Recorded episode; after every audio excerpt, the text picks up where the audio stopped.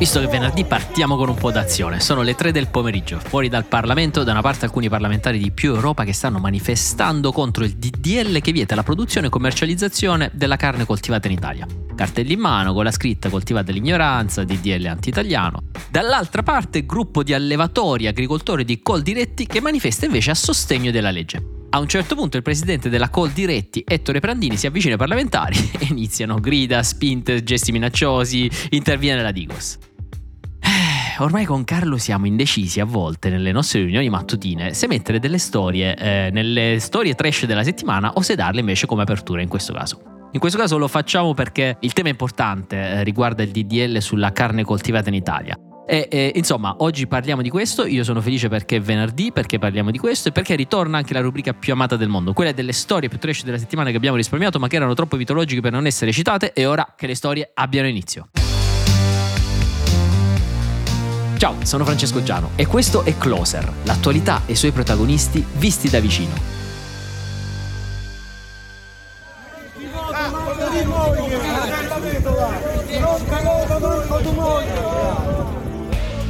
La rissa avviene mentre la Camera dei Deputati ha appena approvato il eh, disegno di legge che vieta la produzione e la commercializzazione della carne coltivata in Italia. Il Senato aveva già dato il suo via libera a luglio. Ora si aspetta solo la pubblicazione in gazzetta ufficiale e insomma l'Italia sarà il primo paese del mondo ad aver approvato una legge del genere. Proviamo a capire eh, che cosa rappresenta questa legge, partendo proprio dal capire che cosa è sta carne coltivata. Eh, l'ho chiesto a Silvia Lazzaris, autrice ed esperta per Will proprio di questi temi. Ciao Fra, allora la carne coltivata è in teoria carne a tutti gli effetti, però invece di prevedere l'allevamento e la macellazione degli animali è coltivata in bioreattori, a partire da delle cellule animali che sono cellule staminali a tutti gli effetti e eh, usando le stesse tecniche di ingegneria dei tessuti che usa la medicina rigenerativa.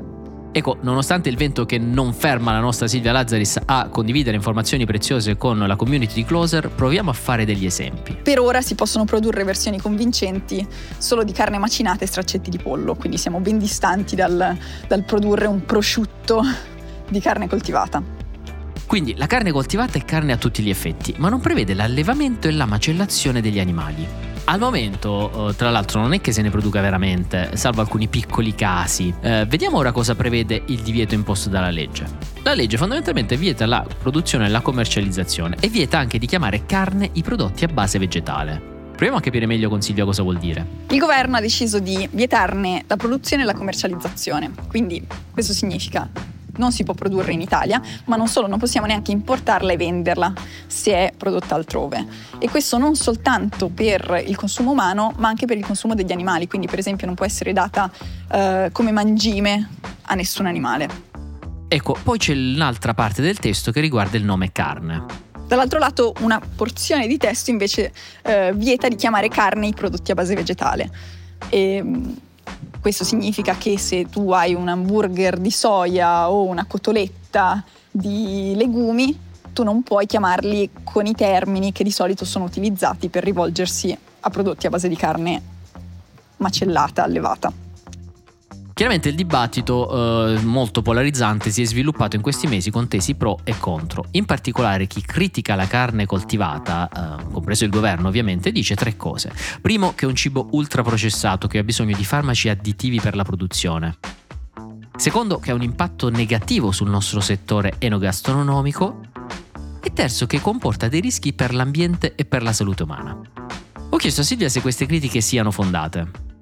Ora, sul cibo ultraprocessato eh, in realtà dipende dalla definizione di cibo ultraprocessato, però poi di fatto eh, un pezzo di carne coltivata corrisponde per eh, struttura, eh, composizione chimica e organolettica a un pezzo di carne allevata. Perciò non c'è una grande differenza.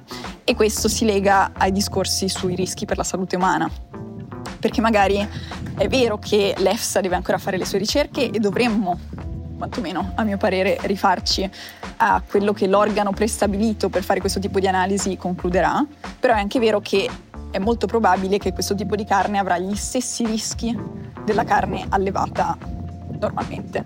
E per quanto riguarda l'ambiente invece?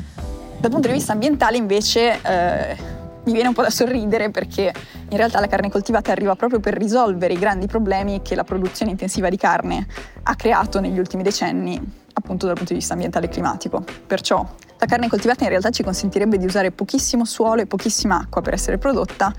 Per quanto riguarda invece le eh, emissioni di gas serra, tutto dipende da quali sono le fonti energetiche con cui è attivato il bioreattore che la crea.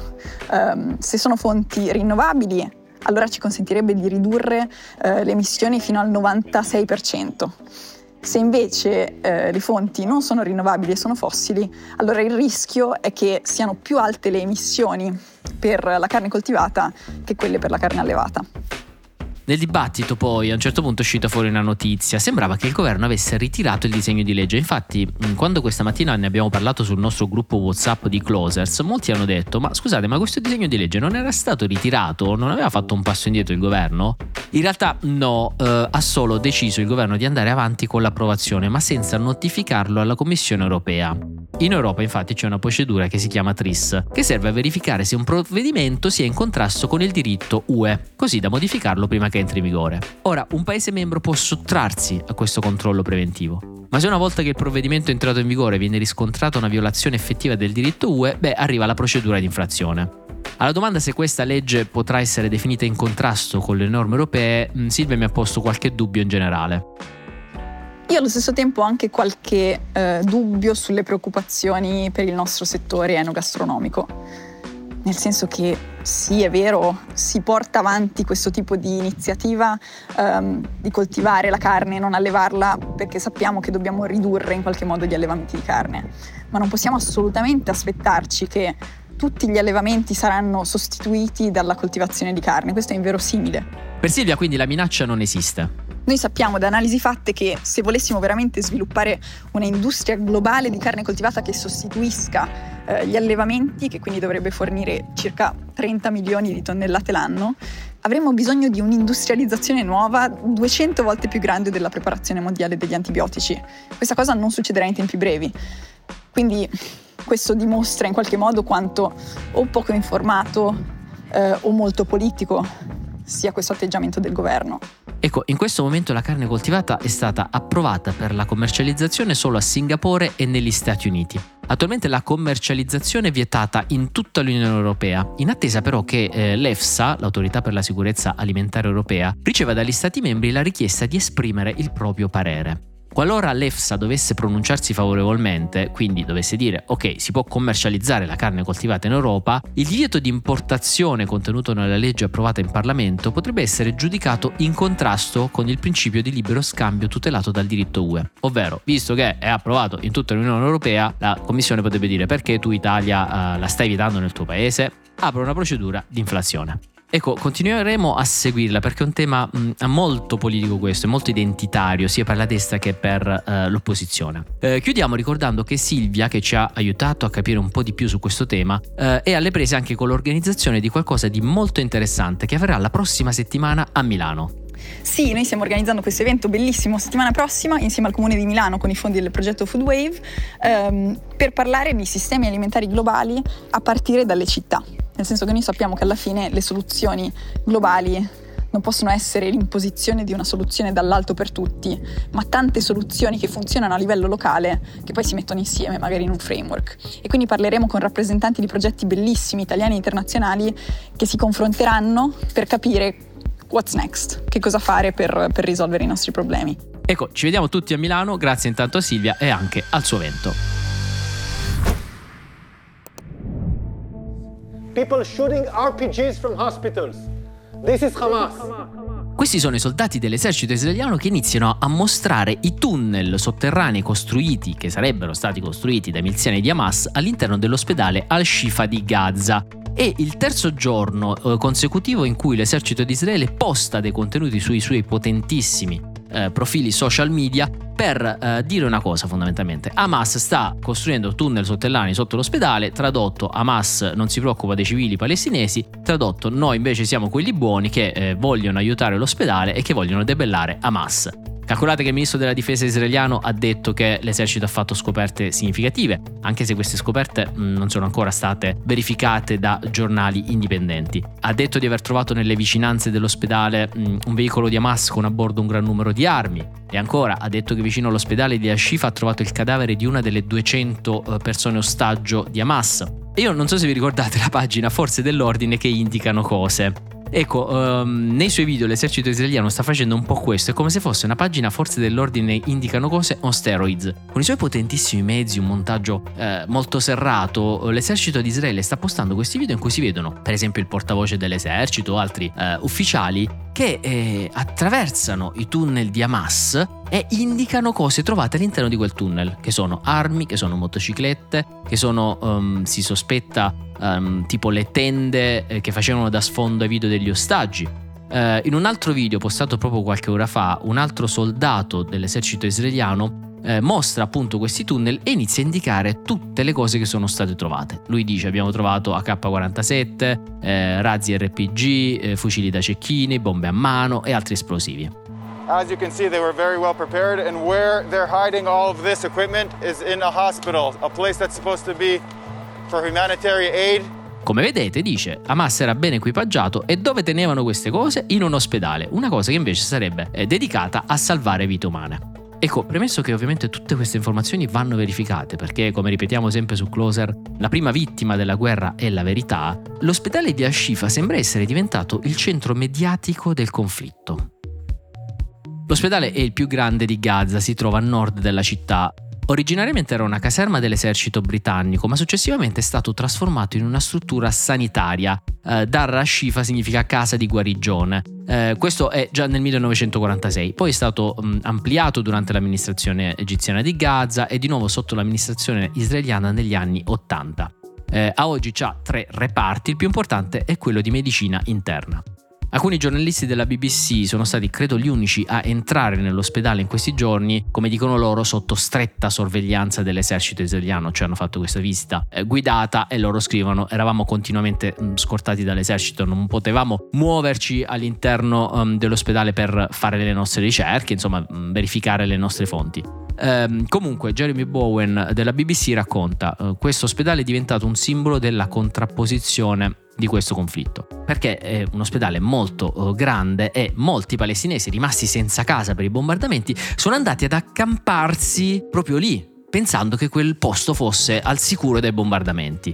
Eh, ecco, è diventato un simbolo della contrapposizione perché rappresenta da una parte il gran numero di vittime e danni fatti dai bombardamenti e dall'altra rappresenta il simbolo quasi delle accuse di Israele nei confronti di Hamas di eh, farsi scudo, insomma, con i civili. La storia simbolo è stata quella eh, secondo la quale eh, i bambini prematuri dell'ospedale insomma, dovevano essere tolti dalle loro incubatrici. Hamas ha risposto alle accuse dicendo guardate che noi stiamo portando eh, beni all'ospedale, stiamo aiutando a farlo funzionare e eh, a proposito del carburante, Hamas ha migliaia di litri di carburante che però non vuole usare per l'ospedale ma vuole usare per i suoi fini. Quindi come vedete sempre un, una lotta di versioni diverse. Ora, sempre come scrive la BBC, eh, attorno all'ospedale, ma attorno a Gaza, iniziano a ticchettare gli orologi. Il primo orologio è quello militare. Eh, molti si chiedono quanto tempo occorre a Israele prima di raggiungere i suoi obiettivi militari, cioè per quanto tempo devono andare i bombardamenti attorno a Gaza e anche attorno all'ospedale che questo orologio stia ticchettando sempre più forte, scrive la BBC, si vede anche da alcune dichiarazioni da parte dei diplomatici americani che insomma stanno iniziando a dire ok Israele ma insomma i cosiddetti effetti collaterali, ovvero le vittime civili, iniziano a essere veramente tante. Infatti l'altro orologio che sta etichettando è quello diplomatico, ovvero per quanto tempo Israele avrà la legittimità e il supporto da parte degli altri partner internazionali di poter portare avanti questa operazione prima che i suoi alleati dicano basta, avete ucciso troppe persone civili, dovete fermarvi adesso per favore. Ecco, dopo tutte queste storie chiudiamo la settimana di leggerezza, torna la rubrica più amata del mondo, quella delle storie della settimana che vi abbiamo risparmiato ma che erano troppo mitologiche per non essere citate, a cura del nostro Carlo Notarpietro. Ciao fra le 5 storie della settimana che vi abbiamo risparmiato ma che erano oggettivamente troppo mitologiche per non essere citate, anche questa settimana diventano 7 perché c'è un ingolfamento di perle crescente. Sarà l'avvicinarsi dell'entusiasmo per il Natale? Non saprei, ma nel frattempo procediamo. 7 Al settimo posto abbiamo l'ex vicepresidente della Commissione europea Franz Timmermans, politico olandese e, scopro solo ora, accanito tifoso della Roma. Cuore d'esta città. Oh, wow. Wat is dit nou weer? Durante un talk show olandese, Timmermans, come sentite dall'audio, ha intonato l'inno della Roma e ha trascinato con il suo entusiasmo tutto lo studio, conduttore compreso. Facciamolo subito cittadino onorario di Roma e la sinistra riparta da qui. Six. Al sesto posto abbiamo il mitico conduttore di Porta a Porta Bruno Vespa che realizza editoriali in video pubblicati sui canali social della trasmissione. In questo video parla della riforma del premierato di Giorgia Meloni, ma inciampa in una piccola gaffa. Allora, i primi ministri d'Inghilterra, lasciamo stare Macron che è il padrone, la Madonna, cioè, ma d'Inghilterra, di Spagna e di Germania contano infinitamente più dei loro presidenti, eh, dei loro presidenti della, della, Repubblica. Uno non sa nemmeno come si chiamano. Cioè, in una sola frase riesce a confondere primi ministri, presidenti del Consiglio, presidente della Repubblica e re. Sentite come definisce poi in generale la riforma nella maniera più light, light, light, light, quasi che insomma, il sapore si sente e non si sente. Light, light, light, dovremmo farci un remix. È evidente comunque che Bruno Vespa sappia di che cosa sta parlando e soprattutto apprezziamo e invidiamo la voglia di mettersi in gioco sui social. Voto 9 per l'audacia. 5.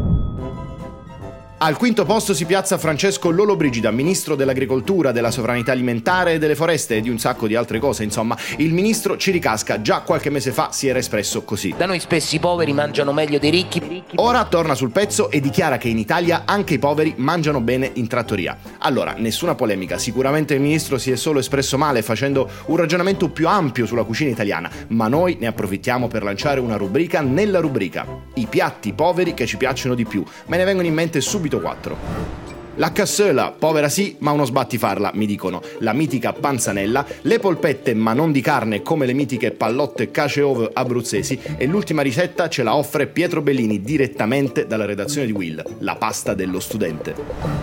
Primo ingrediente, una pasta di qualità infima, davvero proprio di quelle da un pacco di un chilo non deve costare più di un euro la, la, mettiamo a bollire, la facciamo scuocere un pochino, poi un goccio d'olio, non troppo perché costa, possibilmente olio del coinquilino che è stato portato da giù e poi una spruzzata di spezie che in caso di ristrettezze si può restringere a una spruzzata di pepe e in caso proprio di indigenza più totale direi una spruzzata di tabasco per dare così un po' di piccantezza.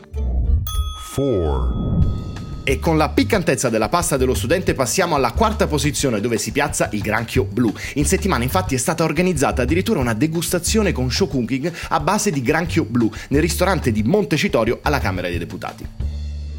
Buono? Buono? Veramente buono. Beh, un granchio. C'ha un sapore che somiglia a cosa? Al granchio. Perché del limone, si sente il limone molto molto è un granchio. Insomma, la pasta al granchio sa di granchio e la mente subito corre al 1982. Il film è Borotalco e la regia è di Carlo Verdone. E sto olive, yeah, senti sto olive, queste sono greche, sai? Grechi! E eh no, ma dai, sono grechi! Sono buone. Come sono? Dì la verità! Sono greche. 3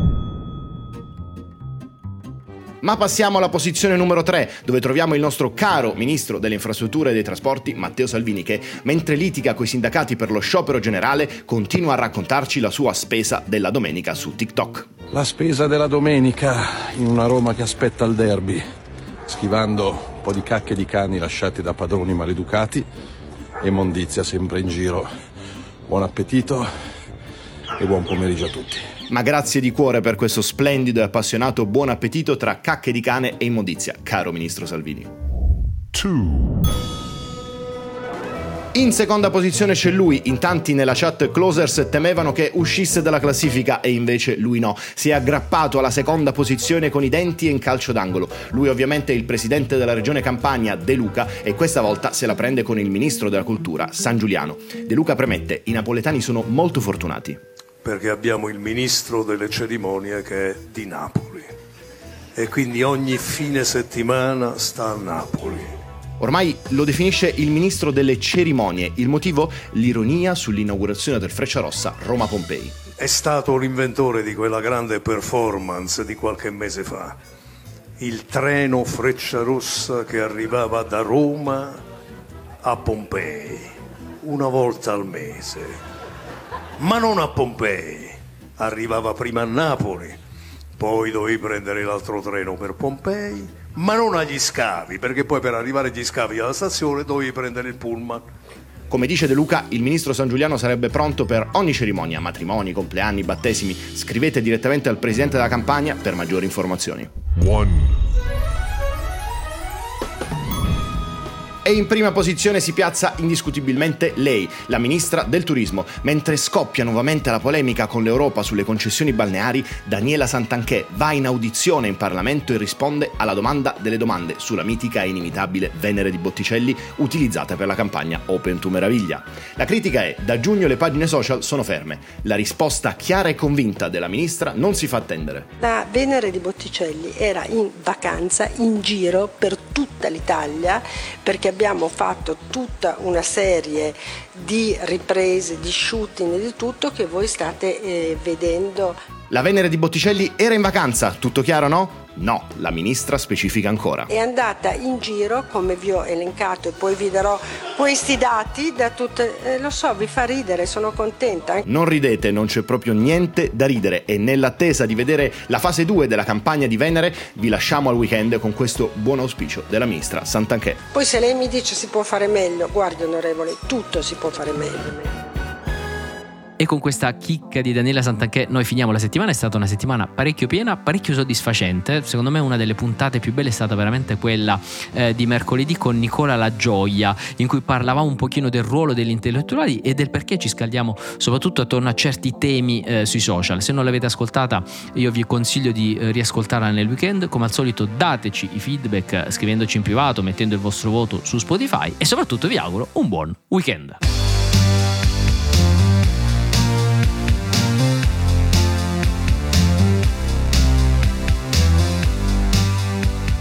Closer è un podcast di Will scritto da Francesco Giano e Carlo Notar Pietro.